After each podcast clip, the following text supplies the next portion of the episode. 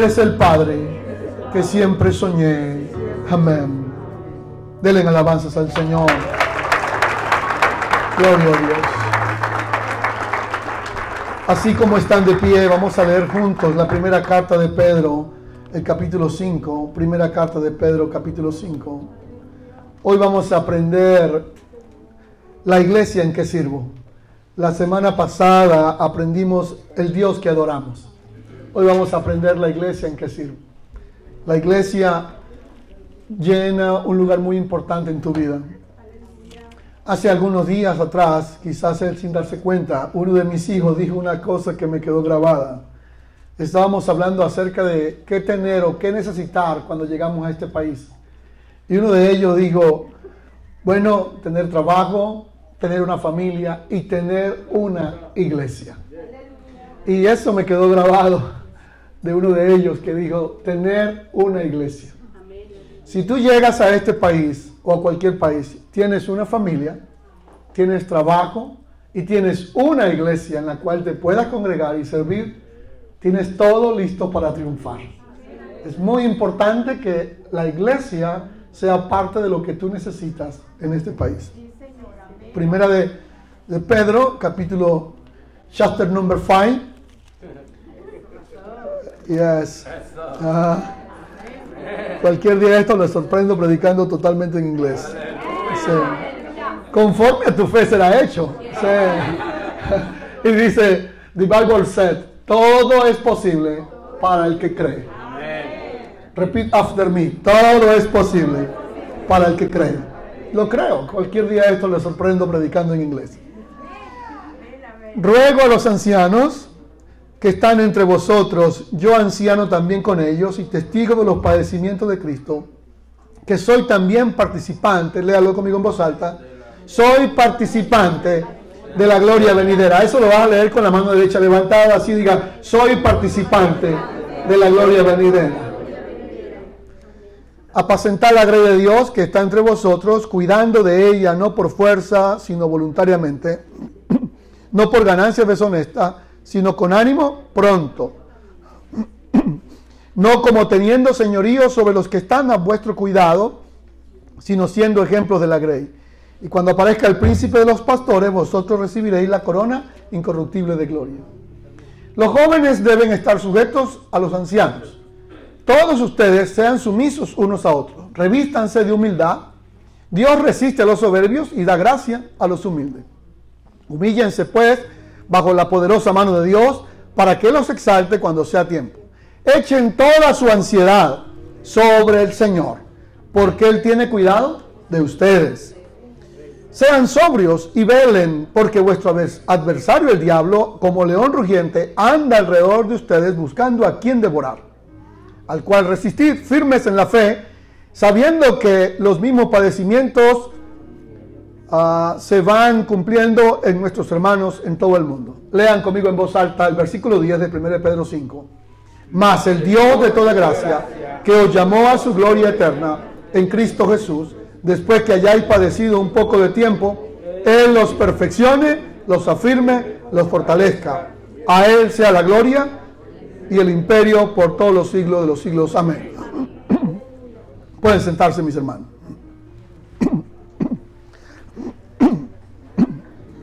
La iglesia es muy importante. Amén.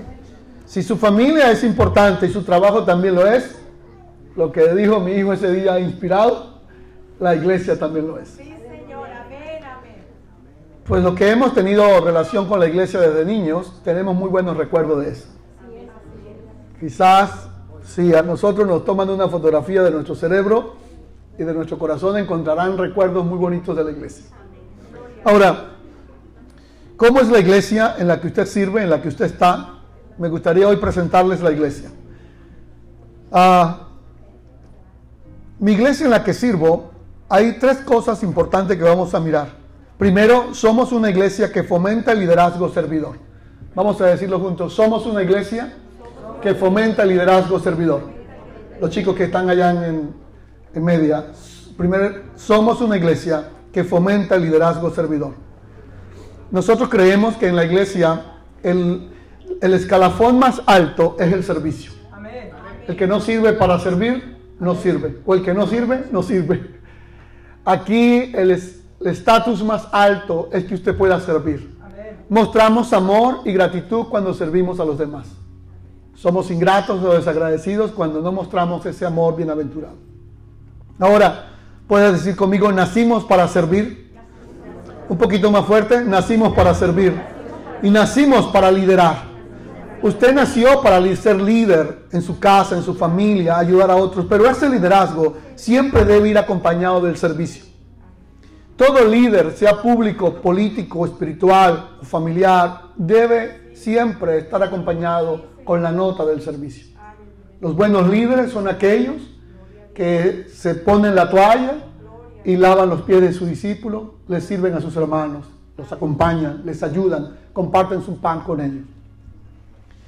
Somos una iglesia de esperanza. Dígalo en voz alta conmigo, somos una iglesia de esperanza. El texto dice que nosotros somos participantes de la gloria que será revelada. Es decir, la iglesia es la comunidad de esperanza. Si usted pierde la esperanza, pierde todo. Si tenemos esperanza, tenemos vida y posibilidad. Hay algo que todavía no hemos visto y es la gloria que será revelada. Un día veremos las cosas tal y como son. Veremos a Cristo tal y como es. No como nos lo han contado, ni como lo hemos visto en las películas, ni en los cuadros. Veremos su gloria, la gloria del unigénito del Padre. Nos postraremos ante Él y lo adoraremos. Podremos tener una revelación perfecta de quién es Cristo. Hoy, como dice el apóstol Pablo, de oída lo hemos oído. Mas ahora, perdón, Job, mas ahora mis ojos te ven. Pero es importante que la iglesia, y que ustedes sepan que esta iglesia cuadrangular aquí en Indianápolis, hay líderes. Y nosotros como pastores creemos que todos ustedes que están sentados en esa silla y los que nos ven en línea, usted ha sido llamado para ejercer el liderazgo. El domingo pasado, cuando les prediqué que la razón por la cual algunas personas no están cautivas es porque no desarrollan los dones. Dios te dio un don a ti. Cuando tú lo desarrollas, expresas libertad. Ah, hace algún tiempo, un pastor muy reconocido de mi país murió. Cuando llevaron su ataúd a la iglesia, un joven de la iglesia dijo estas palabras. Y vean lo que dijo este muchacho. Dijo, ahí se van muchos años de servicio. Ahí se van muchos años de una vida bien vivida, muchos libros escritos, muchos consejos dados, muchas personas ayudadas. Es decir, este joven podía ver que este hombre que murió ya anciano en una de nuestras ciudades, había vivido una vida completa porque había desarrollado sus dones. Cuando tú desarrollas los dones que Dios puso en ti, ah, creces y te amplías. Una vez alguien le preguntó a mi madre, ¿cuál era el don que ella tenía? Y ella sin pensarlo mucho dijo, tengo dos dones con el que Dios me bendijo. El don de la misericordia y el don de servir. Por eso ella podía, igual que alguna de las madres de ustedes podía, no lo sé cómo hasta el día de hoy, no lo entiendo, pero con un poquito de arroz y con un poquito de pollo, darle comida a media iglesia o a una iglesia completa en una vigilia en el campo. El don de la misericordia y el don de servir. Ahora, ¿cómo tenemos que ser los líderes? Hay tres características que distinguen a un líder como usted y como yo. Número uno, vamos a decirlo en voz alta, servimos voluntariamente. Dígalo conmigo, servimos voluntariamente. Okay, más fuerte conmigo, diga, los líderes de esta iglesia servimos voluntariamente. No se nos tiene que pagar para hacerlo, no se nos tiene que forzar, lo hacemos voluntariamente. Número dos, servimos con ánimo pronto. Es decir, ¿cuándo hay que servir? Ya aquí estoy. Me alegra mucho de algunos hermanos que me dijeron, pastor, me hubiese llamado el día que tenían que recoger la nieve. ¿Por qué no me llamaron? Y hubiésemos venido a ayudarle. Pero ya sabemos y tenemos su teléfono, la dirección de su casa, el código postal, el correo electrónico. Tenemos un G P S que lo vamos a ubicar para que nos ayude a recoger la nieve la próxima vez. Y tenemos carros disponibles para ir por ustedes y traerlos con nosotros. Tenemos palas también. Y bueno, al final, después que terminamos, también tuvimos tacos y comimos tacos. Porque se trabaja, ya conmigo, se trabaja, pero se come. Se trabaja y se celebra. Entonces los líderes somos voluntarios, estamos con ánimo pronto y somos ejemplos. Esta parte es muy importante, dice que debemos ser ejemplos. Dígalo en voz alta, necesito aprender a ser un ejemplo para alguien. Quiero que escuches esto con atención. quieras o no, tú eres un ejemplo para alguien, sea bueno o no bueno. Amén. No digo esta palabra. Hay un, fue un profesor muy extraordinario brasileño que se llamó Bandura, que decía que nosotros modelamos. Una de las maneras de aprendizaje, decía Bandura, es con nuestro ejemplo. Jesús lo dijo, aprended de mí. Y Pablo dijo, imiten a Cristo así como yo lo he imitado a él. Sean ejemplo. Entonces, nosotros modelamos. ¿Usted no se ha dado cuenta que los hijos se parecen mucho a los padres? Amén. Me motiva su amén. Y si hay un error que un hijo debe evitar a toda costa, es decir, vamos a suponer que su padre no fue un buen padre o una buena madre. Y un error que comete un hijo o una hija es decir esto: yo nunca seré como mi padre. Es mejor que no lo digas. Es como si estuvieras escribiendo tu propia sentencia. Es mejor hacer el inverso, es decir, doy gracias a Dios por la madre que me dio y el padre que me dio. Amén, amén. Sea como haya sido su padre o su madre. No todos pueden decir tuvimos padres excelentes y eso lo entendemos. Pero lo mejor que te puede pasar a ti es nunca decir nunca seré como mi padre, porque parece ser que es una sentencia que te pone sobre sí y lo que pasa de ahí en adelante es que vas a hacer exactamente lo que tu padre hizo. Terminas haciendo exactamente la copia al carbón de tu padre. Así lo diseñó Dios. Entonces, todos somos ejemplos en algo, en algo. Su vida modela para alguien. Aunque usted no se dé cuenta, alguien lo está copiando. En su trabajo lo copian, en, en la calle, en su casa, alguien lo copia. Yo me he impresionado de ver a dos familias que he observado de cerca a sus hijos y son la copia al carbón de su padre. Cómo se paran, cómo se visten, cómo hacen los gestos, son la copia al carbón. ¿Por qué? Porque pues lleva nuestro A D N, ¿verdad? Sería algo más difícil que no lo sean. Así que líderes, debemos tener estas tres cosas. Vamos a repasarlas. ¿Cuál es la primera? Servir voluntariamente. Dos, con ánimo pronto. ¿Dónde, cuándo y, y a quiénes? ¿Dónde hay que servir? ¿Cuándo y quiénes? Aquí estamos. Tres, siendo ejemplo. Cuando usted sirve, es un ejemplo para otro. Esta es una nota que escribí para alguien que pueda ayudarle, de un autor llamado Miller, que dijo, debemos tener un corazón de pastor si vamos a hacer el trabajo de un pastor. Debemos tener el corazón de un pastor si vamos a hacer el trabajo de un pastor. Debemos tener el corazón de un padre si vamos a hacer el, el trabajo de un padre. Debemos tener el corazón de un siervo si vamos a hacer el, corazón, el trabajo de un siervo. Número dos, somos una iglesia que vive la unidad. Usted seguramente dirá, pastor, eso no es verdad. No todos aquí en la iglesia son unidos. Pero he aprendido algo que es bueno para ustedes. Y esto dice lo siguiente. Cuando usted quiera aprender algo, comience a hacerlo como si ya lo tuviera. ¿Sí me siguieron o los perdí en algún punto del camino? Cuando usted quiere aprender algo, comience a hacerlo como si ya lo supiera. Por ejemplo, usted quiere aprender inglés. Entonces, ¿qué debe hacer? Comenzar a hablar inglés. Usted quiere aprender latín, no creo que quieran aprender latín, así que no tienen que esmerarse por eso. Entonces, usted quisiera hablar en público, comienza a hablar en público, en su casa, en el baño, hable en público, predique en público. Si usted quiere cantar y no tiene el don, es mejor que no cante. No. Recuerda esto, que el que canta a los demonios espanta, entonces le hace bien cantar. Somos una iglesia unida, aunque no estemos, seamos tan unidos. Lo estoy colocando en presente y en positivo porque de esa manera lo seremos más pronto.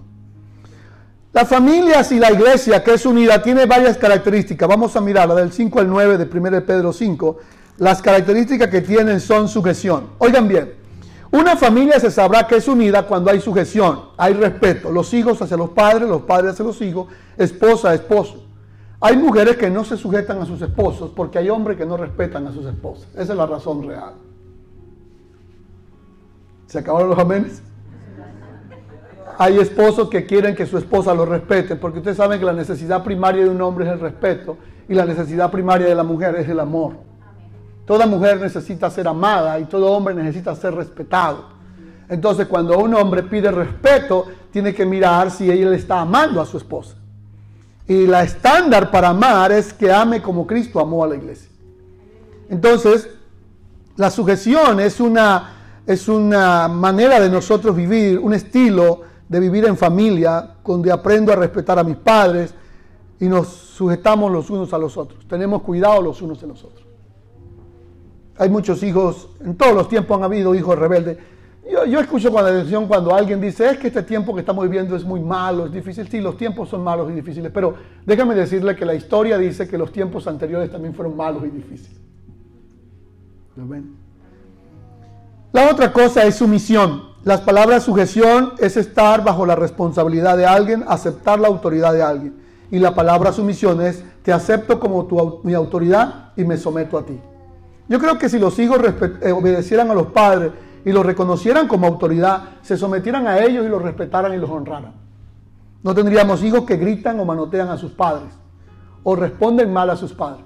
Yo creo que todo hijo que manotea a sus padres o responde mal a sus padres ha perdido el norte en la vida y ha perdido el horizonte en su vida y no sabe que en un momento él va a ser padre o va a ser madre. En una oportunidad, un hombre uh, llevaba arrastrando a otro hombre, lo llevaba así, jalándolo por su cabello. Y en cierto punto, el que iba en el piso arrastrando dijo, déjeme aquí, porque hasta aquí traje yo a mi padre. Es decir, es ese joven que no entiende que él va a ser padre en algún momento de la vida. Y cuando uno sabe que uno va a ser padre o va a ser madre, entonces honra y respeta a sus padres y los valora. Y también los padres con los hijos. Entonces, su sujeción es entender que hay una autoridad, estoy sujeto a él, pero su misión la reconozco y me someto a él. Tres, humildad. La humildad, decía Spurgeon, si estás dispuesto a hacer nada, Dios hará algo de ti. El camino hacia la cima de la escalera es el empezar desde abajo. De hecho, en la iglesia de Dios, el camino para subir es bajar, pero el que es ambicioso de estar en la cima, en poco tiempo se encontrará en el fondo. El que... Eh, corre desesperadamente por estar arriba, siempre en primeros lugares, en cualquier momento se lo consigue en el piso, empezando de cero. El que se enorgullece será abatido y el que se humilla será exaltado. La humildad es una virtud que debemos tener como iglesia. Una familia unida o una iglesia unida es una familia sujeta, es una familia en sumisión, es una familia humilde. Humildad no significa pobreza, humildad significa reconocer los dones que tienen los demás y ayudárselos para que crezcan. También sometimiento absoluto a Dios. El texto dice, humillados bajo la poderosa mano de Dios, para que Él lo exalte cuando sea tiempo. También la otra manera que nos hace ser una iglesia unida es que tengamos confianza absoluta en Dios. Digan después de mí, confianza, todos juntos, confianza absoluta en Dios. ¿Cómo sabes tú que confías en Dios? ¿Cómo sé yo que confío en Dios? Absolutamente. La respuesta está en el versículo número seis. Número siete, léanlo conmigo en voz alta. La manera que usted demuestra que está confiando en Dios es cuando tú y yo aprendemos a echar toda vuestra ansiedad sobre Él, porque Él cuida de nosotros. Amén. Sabremos que confiamos totalmente en Dios cuando aprendemos a colocar toda nuestra ansiedad. Hace un tiempo estudié este texto y encontré que la palabra echar, que se usó acá en el griego, es muy parecida la que se usa en el campo cuando alguien coloca la carga sobre un caballo o una mula o un burrito. Es agarrar la carga y colocarla sobre el animal. Se le pone la silla, se ajusta y después se agarra la carga y se le coloca al animal y el animal lleva la carga. Nosotros como cristianos demostramos que confiamos en Dios cuando tomamos la carga y la echamos sobre Cristo. Le decimos, Señor, yo confío en ti.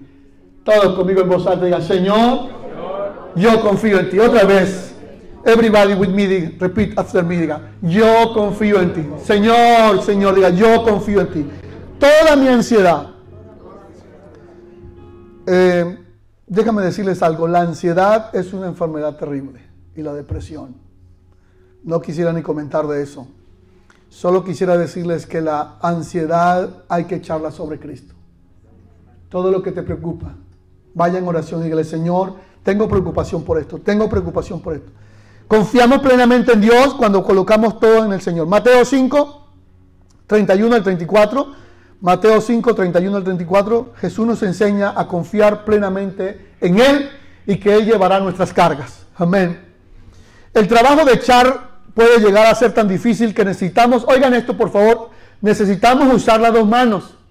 Cuando tú vas a echar las cargas en el Señor, necesitas usar las dos manos. Escríbanlo allí, por favor. La mano número uno es la oración. ¿Cuál es la mano número uno? Oración. La oración. Y la mano número dos, la fe. La oración le dice a Dios cuál es tu preocupación y, y le pide ayuda a Dios, mientras que la fe cree que Dios puede hacerlo y que lo hará. A ver, extiendan sus dos manos, por favor, hacia acá y digan: con mi mano izquierda yo oro y le mando todas mis necesidades a Dios, y con la derecha yo creo que Dios hará y lo responderá. Amén. Denle palmas al Señor. Amén. Entonces, echar las cargas significa eh, usar las dos manos, orar y creer que Dios responderá. Pero también el texto dice que somos una familia, una iglesia unida cuando aprendemos a ser sobrios. La sobriedad y la vigilancia van juntos. Una persona sobria es una persona que tiene autodominio, autocontrol de sus emociones, de sus apetitos, y sabe enfrentar las tentaciones que le vienen en la vida. Quiero que le presten mucha atención a esto. El texto dice que seamos sobrios y velemos, porque el adversario del diablo anda alrededor. Y quiero que escuche con atención. Pedro nos exhorta a tener la mente despejada. Digamos en voz alta: mente despejada. Everybody with me. Mente despejada puede visualizar el peligro. Una mente cansada no ve el peligro, cae tontamente. Y estar alertas. La palabra alerta significa velar, porque Satanás aún no ha sido atado y restringido por mil años, como dice Apocalipsis veinte del uno al dos. Todavía está suelto. En el tiempo presente, el diablo anda alrededor. La Biblia dice eso, no estoy inventando. Dice que anda alrededor. Él tiene acceso a ti en todas partes. El sat- Satanás conoce tus pensamientos y tus sentimientos y tus intenciones también. Él sabe y se informa a sí mismo de sus circunstancias. Claro, un autor dice que solo Dios puede saber y hacer más que Él. Por lo tanto, debes echar la carga sobre Dios.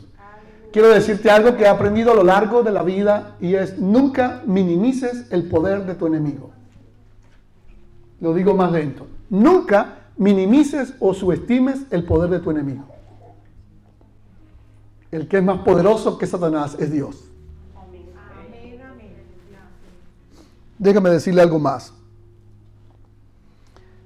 La forma para nosotros enfrentar al enemigo es a través de la resistencia. Dice el texto: resistid, verso nueve, resistid firmes en la fe, porque Él huirá de nosotros. El texto dice: anda como león rugiente buscando a quien devorar, pero debemos resistir firme en la fe, sabiendo que lo que usted vive hoy, muchos creyentes lo viven también en el mundo. Ahora, vean algo interesante que dice la Biblia, que Satanás anda como león rugiente, no anda como una palomita. Ahora, como león rugiente, para los cristianos, Satanás es un león quien tal vez ruja, pero deben saber algo ustedes, que se le han quitado sus colmillos en la cruz. Colosenses dos quince dice que Jesús triunfó sobre él en la cruz y lo venció. Ahora, no obstante, el sonido de su rugido, sus mentiras engañosas, son potentes y tienen poder para devorar almas y robar a los cristianos de su eficacia. Por ejemplo, él ruge por medio de la persecución. Cuando usted se siente perseguido, atrapado, acorralado, deprimido, ensimismado, usted siente que no tiene salida, Satanás le está rugiendo muy cerca de su cuello. Cuando usted también se siente intimidado, con miedo, paralizado, está rugiendo muy cerca ese león. Él ruge por medio de la tentación. Cuando la tentación se le presenta a usted y la ve muy de cerca, el enemigo le está rugiendo muy cerca. Él ruge por medio de la blasfemia y de las acusaciones contra Dios. Ahora notamos el objetivo de Satanás. Quiero que lo escriba, que lo recuerdes hoy, esta prédica para siempre. Satanás nunca anhela tu felicidad. Hay alguien en la vida que no desea verte feliz a ti. Si lo aprendes hoy, te va a ayudar esto en la vida.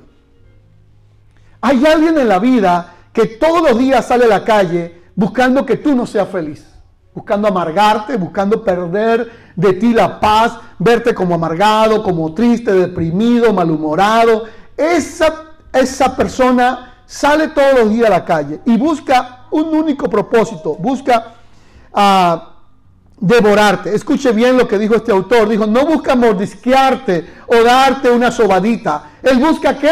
Devorarte. Si nosotros aprendiéramos que Satanás busca devorarnos, no nos prestaríamos para que haga eso con nosotros.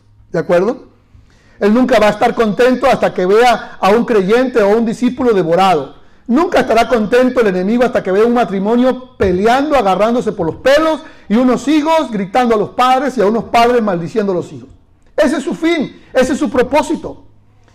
Él romperá en pedazos y quebrará los huesos y buscará hacer a las personas miserables. A él le place eso.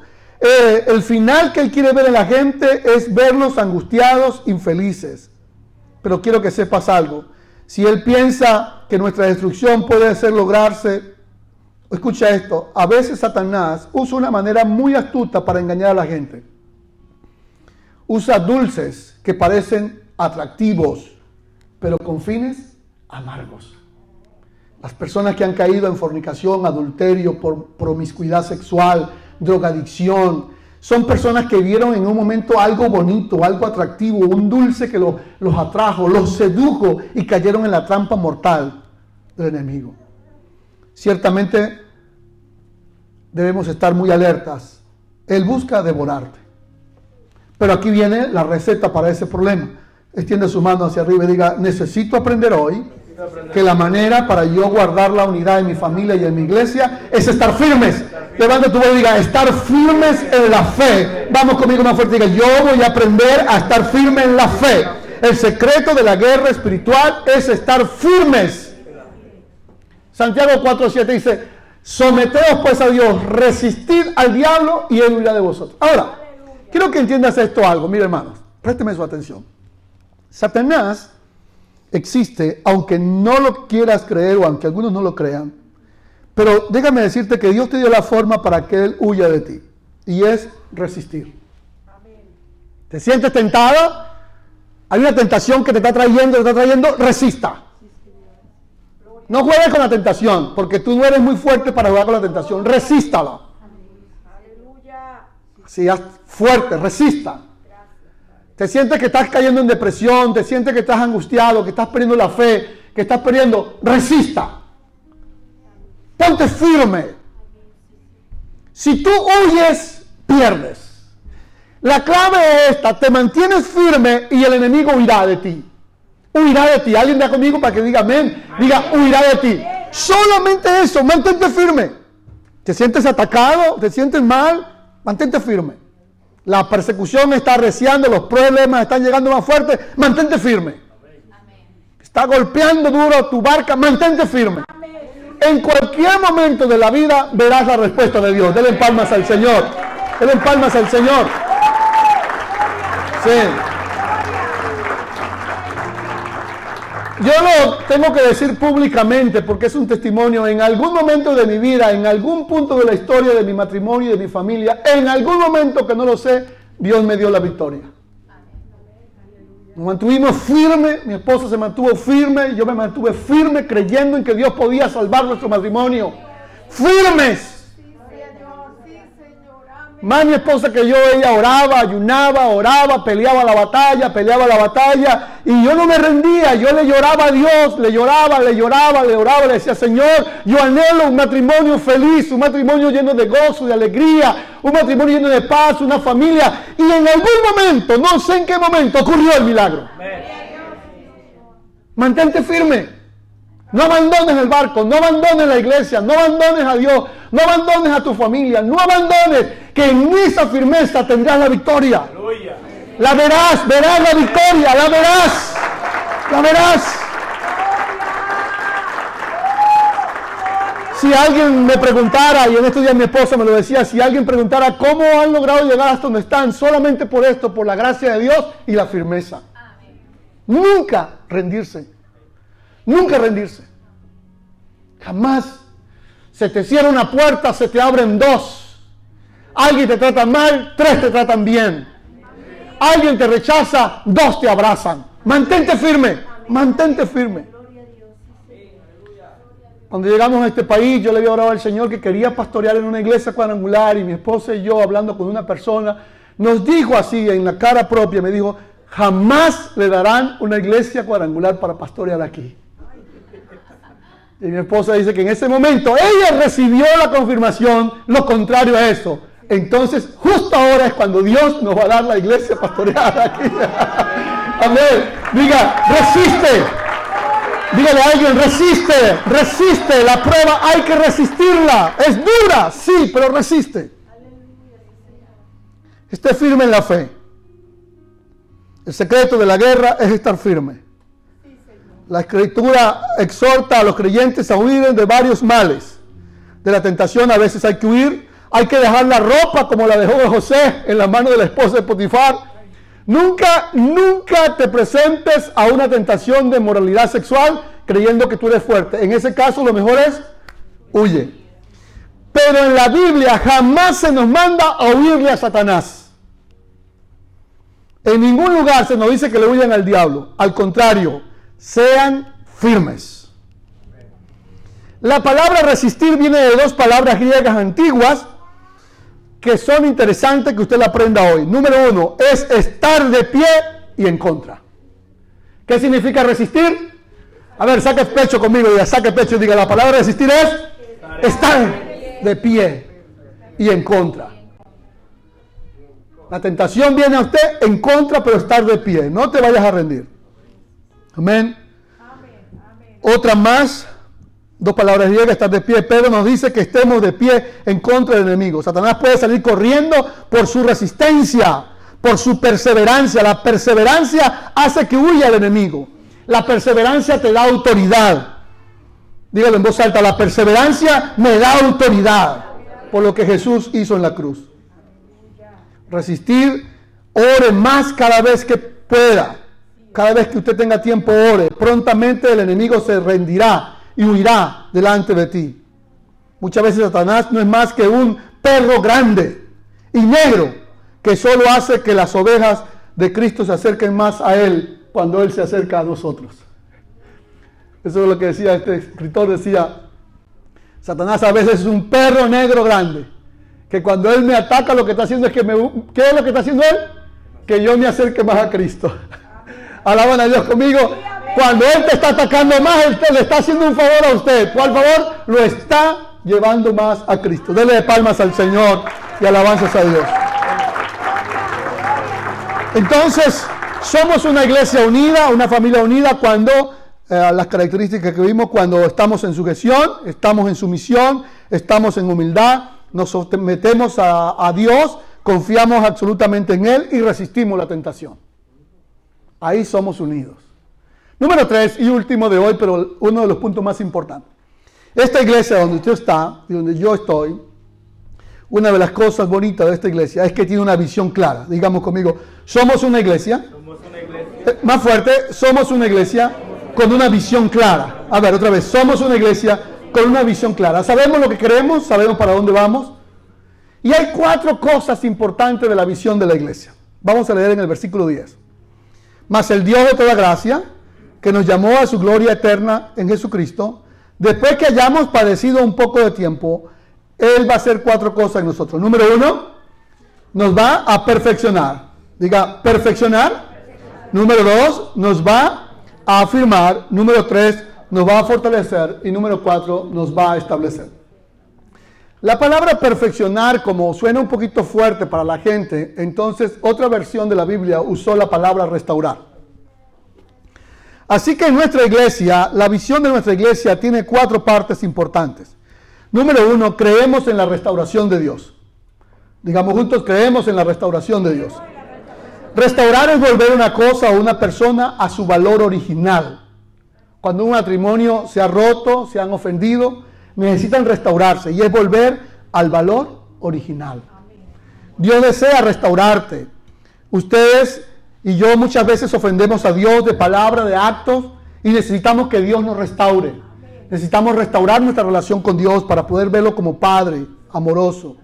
No sé si a usted le ha pasado que cuando usted ofende a alguien o alguien le ofende a usted, no lo puede mirar a la cara, no puede hablar con libertad porque siente que algo se rompió, ¿verdad? Así pasa el hombre con Dios. A veces no puede levantar sus ojos y mirar a Dios porque sabe que algo usted hizo que no agradó a Dios. Necesita entonces restaurar. Nuestra iglesia cree en la restauración. Ah, el libro de Nehemías nos habla de resta- que restauraron los muros, pero hay un texto muy lindo que es el Salmo ochenta, y el Salmo ochenta y tres dice algo interesante. Dice que el Señor Oh Dios, restauranos, Dios nuestro, haz resplandecer tu rostro y seremos salvados. Salmo ochenta y tres, díganlo conmigo en voz alta. Oh Dios, restauranos, haz resplandecer tu rostro y seremos salvados. Vamos a decirlo juntos, diga, oh Dios, restauranos, haz resplandecer nuestro rostro y seremos salvados. Salmo ochenta y tres, otra vez, diga, oh Dios, restauranos, haz que mi rostro brille de alegría, de gozo. Amén. Algunas personas tienen una edad y demuestran una mayor. Dígale al Señor, Señor, póngame joven. Póngame joven, porque a veces tenemos eh, cierta edad, pero ya nos vemos muy viejos por causa de las cosas que hemos hecho mal en la vida. El texto dice, oh Dios, restáuranos y haz que nuestro rostro resplandezca. Y digan, ¿qué edad tienes tú? Oh, yo le calculaba cinco menos. Y no que digan, ¿qué edad? ¿Qué? Yo te calculaba diez más. No. No, no, Dios te restaura y te hace resplandecer tu rostro. Oh Dios de nuestra salvación. ochenta y cinco cuatro. Salmo. No estés más airado con nosotros. Restáuranos. Por eso así ha dicho el Señor, Jeremías quince diecinueve. Si te vuelves a mí, yo te restauraré. Estarás delante de mí. Si entresacas lo precioso de lo vil, serás como mi boca, dice el Señor. Jeremías quince diecinueve. Si tú cambias tu manera de hablar, dice el texto, si dejas de mirar solamente lo malo, entonces vas a cambiar todo. Yo te voy a restaurar si te vuelves a mí. Y si quitas todo, tu, tu vida va a cambiar. Si quitas lo malo de ti, tu vida va a cambiar. ¡Aleluya! Si te vuelves a mí, dice el Señor, yo te voy a restaurar. Alguien dice conmigo, Señor, amén. Si yo me vuelvo a Dios, Él me va a restaurar. Dígalo en fe, diga, toda enfermedad, todo desequilibrio en mi vida se va a nivelar. Dios me va a restaurar. Levanta tu voz y diga, de Dios me va a restaurar. Hoy me vuelvo a Dios de todo corazón, con toda mi alma, con toda mi mente, con todo mi ser. Nos volvemos a Dios. Dios nos promete restaurarnos, darnos vida en abundancia. Amén. En la iglesia creemos que la restauración es cuando una persona acepta a Cristo en su corazón. Ninguna persona sin Dios en su corazón puede estar restaurada. Así que yo voy a pedirle a cuatro voluntarios, cuatro voluntarios así, Elmer, Jim, le mando Mari y Efraín. Por favor, vengan acá. Bueno, uno a la vez. Tírense, ya estoy, Elmer primero. Gracias. Elmer va a hacer representar la restauración. Está bien restaurado, ¿verdad? Elmer está bien restaurado. Entonces, la primera etapa de la iglesia, de nuestra iglesia, el primer paso de la forma como la iglesia, de la visión de la iglesia, es que creemos en la restauración. Toda persona que llega aquí a esta iglesia, todos necesitamos restaurar nuestra relación con Dios. Y nuestra tarea de nosotros como pastores y de los líderes es ayudar a que el que llegue a esta iglesia restaure su relación con Dios. Si usted restaura su relación con Dios, la Biblia dice que entonces su rostro resplandecerá. Tendrás paz en tu vida. Podrás mirar a Dios cara a cara. Podrás hablar con Dios, podrás verlo como padre, podrás verlo como amigo. No te esconderás más de Dios y podrás orarle con confianza. La hermana Patty me contó un testimonio. Hoy se me ha estado bastante tiempo parado aquí, ¿no? Me contó un testimonio que me gustaría que ella en algún momento lo contara, pero yo voy a contar la versión corta. Dice que en una oportunidad ella salió con un dinero en efectivo en su mano, lo cargaba así quizás en su bolsita, y de alguna manera lo olvidó. Lo olvidó, lo perdió en alguna parte. Y ella le dijo, Señor, yo te he sido fiel a ti. Yo he sido fiel a ti en mis diezmos, mis ofrendas, en mi vida. La he consagrado a ti, Señor. Yo te la he consagrado a ti, te he sido fiel a ti. Así que te pido, Señor, que ese dinero aparezca porque lo necesito, es mío. Aleluya. Amén. ¿Y qué pasó? Bueno, Pati, ¿qué pasó? Dios colocó a la persona que consiguió el dinero Y, y lo llevó a la hermana Patty, a la persona que era el dueño del dinero. Completo, sin quitarle ni un céntimo. Diga conmigo, cuando estoy restaurado, sientes paz. No sé si a usted le ha pasado, pero hoy vine hablando mucho de mis hijos. No, pero no sé si a usted le ha pasado. Cuando un hijo le falta el respeto a uno o hace algo y eh, ellos no pueden estar tranquilos o uno no está tranquilo. Todo cambia cuando le manda un texto y le dice, papá, perdóname, le fallé. En el matrimonio también, cuando alguien le falló, perdóname, te fallé. Y en solo ese acto de decirle perdóname, reconozco que fallé, ¿qué pasó? Se restauró la relación. ¿Alguien alaba a Dios? Se restauró la relación y usted puede abrazarlo, usted puede estar con esa persona. Así es cuando tú restauras tu vida con Dios. Entonces, ¿cuál es lo primero de la visión de la iglesia? Restaurar. Restaurar. Alguien dijo que una persona restaurada vale por dos. Restaura tu relación con Dios. Pídale perdón al Señor en esta mañana. Dígale, Señor, me vuelvo a ti con mi corazón. Te pido perdón. Amén. Si alguien no ha recibido a Cristo en su corazón, necesita restaurar tu relación con Dios. Porque desde que Adán pecó, dice la Biblia, todos pecaron y están destituidos de la gloria de Dios. No es que lo inventemos, es que dice que todo hombre que no ha restaurado su relación con Dios está ¿cómo? Destituido. Ahora, imagínense una persona destituida de Dios. No puede, no puede orar con libertad porque no haya cómo entrarle a Dios. Pero cuando tú te has restaurado con Dios, le puedes decir ¿cómo? Como aprendimos el domingo pasado. Padre mío, el padre de huérfanos, padre de viuda, padre de desamparado, padre de vida, padre amoroso. Diga, tú eres mi padre. Alguien alaba a Dios. Tú eres mi padre. Y uno ve a Dios como un padre glorioso, maravilloso. Hoy puedes restaurar tu vida con Dios. Una vez que los creyentes son restaurados en nuestra iglesia, entonces viene el segundo paso. Mi hermano Efraín. Aquí está mi hermano Efraín. Y lo segundo que hacemos es afirmarlo. ¿Qué hacemos primero? Restaurarlo. Y lo segundo es afirmarlo. Ahora, en afirmar, ¿qué significa? Significa fijar fijamente. Volverse resueltamente en cierta dirección. Volverse a la palabra, a la comunión, al servicio, a la alabanza, al congregarse, al servir. Y en nuestra iglesia usamos una manera para afirmar a los creyentes. Nuestra escuela de liderazgo. Pasan nueve meses con nosotros aprendiendo en la escuela de liderazgo. Me motivan sus jóvenes, me motivan. A ver, ¿cuántos meses pasan? ¿Cuántos meses pasa un niño en el vientre de la madre? Nueve. ¿Por qué creemos que un niño... una persona que llega a la iglesia debe pasar nuevamente, nueve meses en entrenamiento? Porque en esos nueve meses usted es muy atacado, muy tentado, usted se ve seducido, usted se enfría, usted le pierde interés a las cosas espirituales. Pero nueve meses entrenándose con, con Dios y con los pastores todos los domingos, enseñándole una hora, una hora, una hora, jalándole las orejas y ayudándolo. ¿Qué pasa? Que a los nueve meses usted da a luz un líder ya un poquito mejor formado. Me motivan ustedes, digan, yo soy un líder, yo, yo soy llamado para ser formado. Voy a pedirle que ustedes dos se sienten para que descansen, para que vengan los otros dos. Gracias.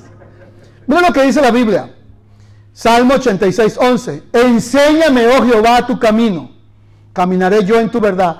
Afirma mi corazón, dígalo conmigo en voz alta, afirma mi corazón para que tema tu nombre.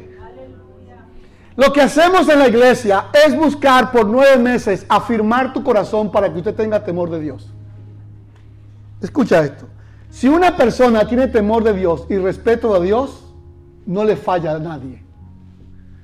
Si un hombre le tiene temor a Dios, será fiel a su esposa, a su esposo, a sus hijos. Pero si no tiene temor de Dios, miente, roba, engaña. Entonces la segunda cosa en la iglesia es afirmar.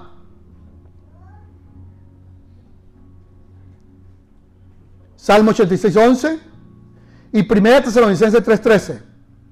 Dice, para que sean afirmados vuestros corazones, irreprensibles en santidad delante de Dios nuestro Padre, para la venida de nuestro Señor Jesucristo. Amén. Necesitamos entonces ser afirmados. Yo les animo para que ustedes tomen los entrenamientos. Y usted me dice, pastor, yo soy católico, yo soy esto. Lo que usted es, es importante, pero nunca será un impedimento para crecer. A ver, digan amén conmigo. Digan, ah, lo que usted diga, no, que yo soy... Ok, no es un impedimento para crecer. Todo el que quiera crecer, se dispone, aprende y crece y avanza. Amén. No te quedes solo en la primera etapa. ¿Cuál es la primera etapa? Restaurados. Me restauré, me quedé ahí. No, pase a la segunda. ¿Qué voy a hacer en la segunda? Voy a ser afirmado, porque me estoy formando como ¿qué? Como un líder. Yo voy a servir aquí en Indianápolis, voy a servir en esta ciudad. A ver, a ver, les quiero abrir un poquito más los ojos a todos. ¿Ustedes creen que toda la vida ustedes han sido llamados yo para siempre estar iguales? No, no digan no, digan que no, digan yo he sido llamado para servir y para liderizar. Pastor, ¿cuál es el grupo que yo voy a estar a cargo? ¿A quién voy a cuidar? Ese soy yo, ese soy yo. Los veo que con ganas, con ganas de echar para adelante ustedes. Hay que afirmarlos, tomen la escuela de liderazgo, prepárense los domingos una hora en la semana. Número tres, ahora sí, hermano Jim, hermano Jim, la número tres es, una persona es restaurada, venga, déjame un momentico nada más, aquí Jim, primero, lo restauramos, venga, eh, ahora Efraín, ¿qué hacemos de segundo?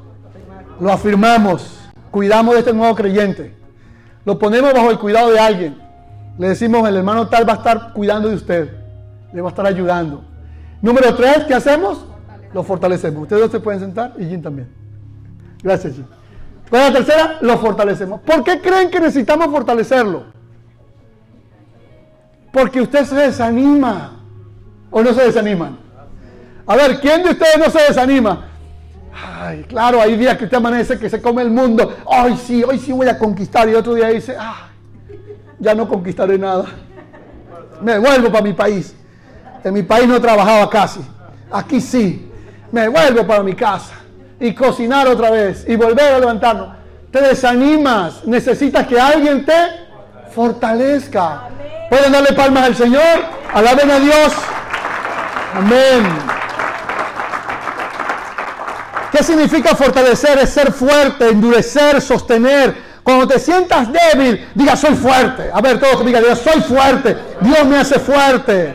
Hace fuerte. Sientes a punto de rendirte, sea fuerte. Esta palabra aparece doscientas noventa veces en el Antiguo Testamento. Fortalecer. Deuteronomio tres veintiocho nos habla de fortalecernos unos a otros. Dios le dijo a Moisés que fortaleciera a Josué, que lo fortalezca. Dios nos manda a nosotros a fortalecernos. Inclusive, nos manda a nosotros a fortalecer. Oiga esto, Levítico veinticinco treinta y seis. Escucha esto, por favor. Si tu hermano se empobrece y se debilita económicamente con respecto a ti, tú lo ampararás. ¿Qué les parece? Digan todos, wow. ¿Ya que algunos... ¿Había pensado en eso? Había pensado que hay hermanos que a veces están, estamos pasando dura económicamente y algunos de los demás nos hacemos los locos. Mira lo que dice la ley del Levítico. Escucha lo que dice. Esto es fortalecer. Si tu hermano se empobrece y se debilita económicamente con respecto a ti, tú lo ampararás. Amén. Tú lo ayudarás. Lo que hicimos el domingo pasado y los otros domingos.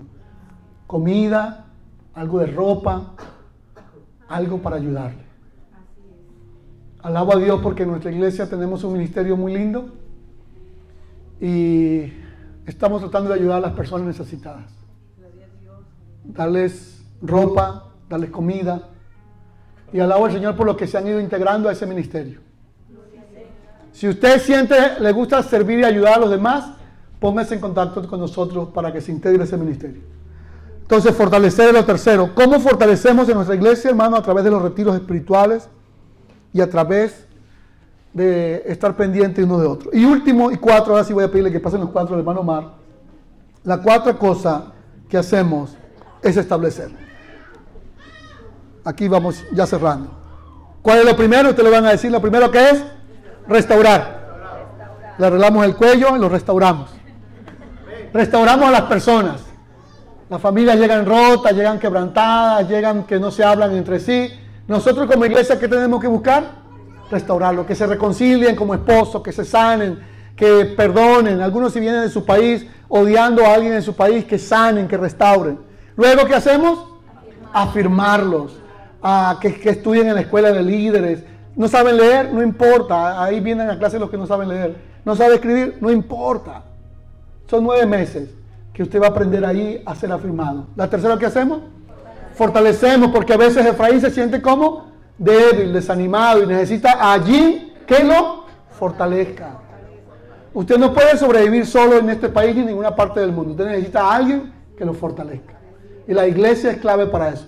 Después que lo fortalece, ¿qué hacemos? Ahora sí lo establecemos. ¿Por qué? Porque el hombre que llegó allá al principio necesitaba ser ¿qué? Restaurado. No podemos establecer a alguien si no está restaurado. Un esposo que no es restaurado maltrata a su esposa. Maltrata. El hombre que maltrata a su esposa, la mujer que maltrata a su esposo, los padres que maltratan a los hijos no están restaurados. Lo restauramos, lo afirmamos, lo fortalecemos y ahora sí lo establecemos. Le decimos, eres un líder. Pastor, pero me falta. A todos nos falta. Es que no puedo. Sí puedes. ¿Y qué vas a hacer? Muy sencillo. Muy sencillo. ¿Qué vas a hacer? Muy sencillo. Jorge, ven acá, por favor. Sí, Jorge. Eh, ahora digo yo, me, yes, me dice el americano, me, yes. Mira lo que vamos a hacer.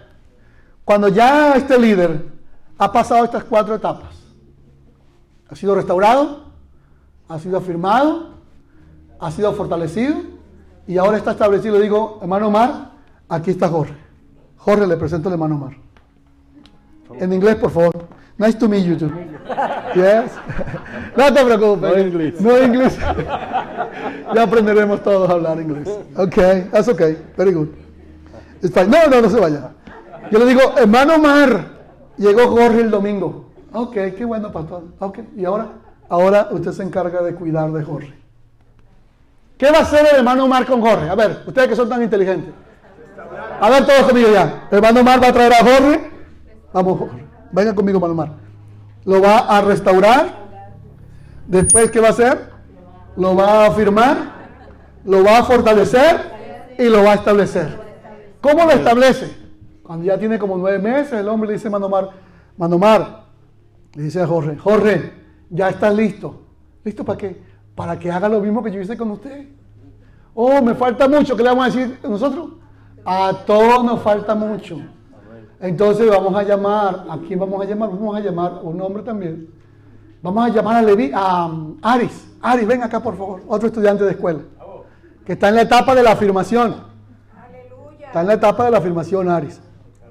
Entonces yo le digo, ah, Jorge, digo, Jorge, te presento a Aris. Hola. Nice to meet you. Yes. Nicaragüenses, venezolanos hablando inglés. Entonces, ¿qué hace Jorge con Aris? Tómalo, llévalo. ¿Vamos para dónde? ¿Para restaurar? Sí, vamos. Lo restauramos. Lo restauramos acá. Lo llevamos a la escuela de líderes para que sea firmado. Lo llevamos para que sea fortalecido en los retiros espirituales, ayuno, vigilia. Y después lo establecemos. ¿Y qué le dice Jorge a Aris? Ya llegaste. Ahora estás listo para qué? Para hacer lo que yo hice, lo que hicieron conmigo. Entonces, vamos a terminar con este último ejemplo. Entonces llama a Franklin. Franklin. Llegó Franklin el domingo que viene de un país lejano. lejano. Llega el domingo a la iglesia Franklin. No llega, llega calladito. Llega calladito. Entonces llega por ahí, casi no habla en la iglesia. Pero yo lo veo, el pastor lo veo, lo ve a alguien y dice, llegó, llegó Franklin. Oh, qué bueno que llegó Franklin. Entonces digo, Franklin, mucho gusto, soy el pastor Nehemías. Te presento a Aris. Aris va a cuidar de ti, va a estar pendiente de ti. ¿Qué hace Aris con Franklin? Lo toma de la mano, lo lleva al restaurante.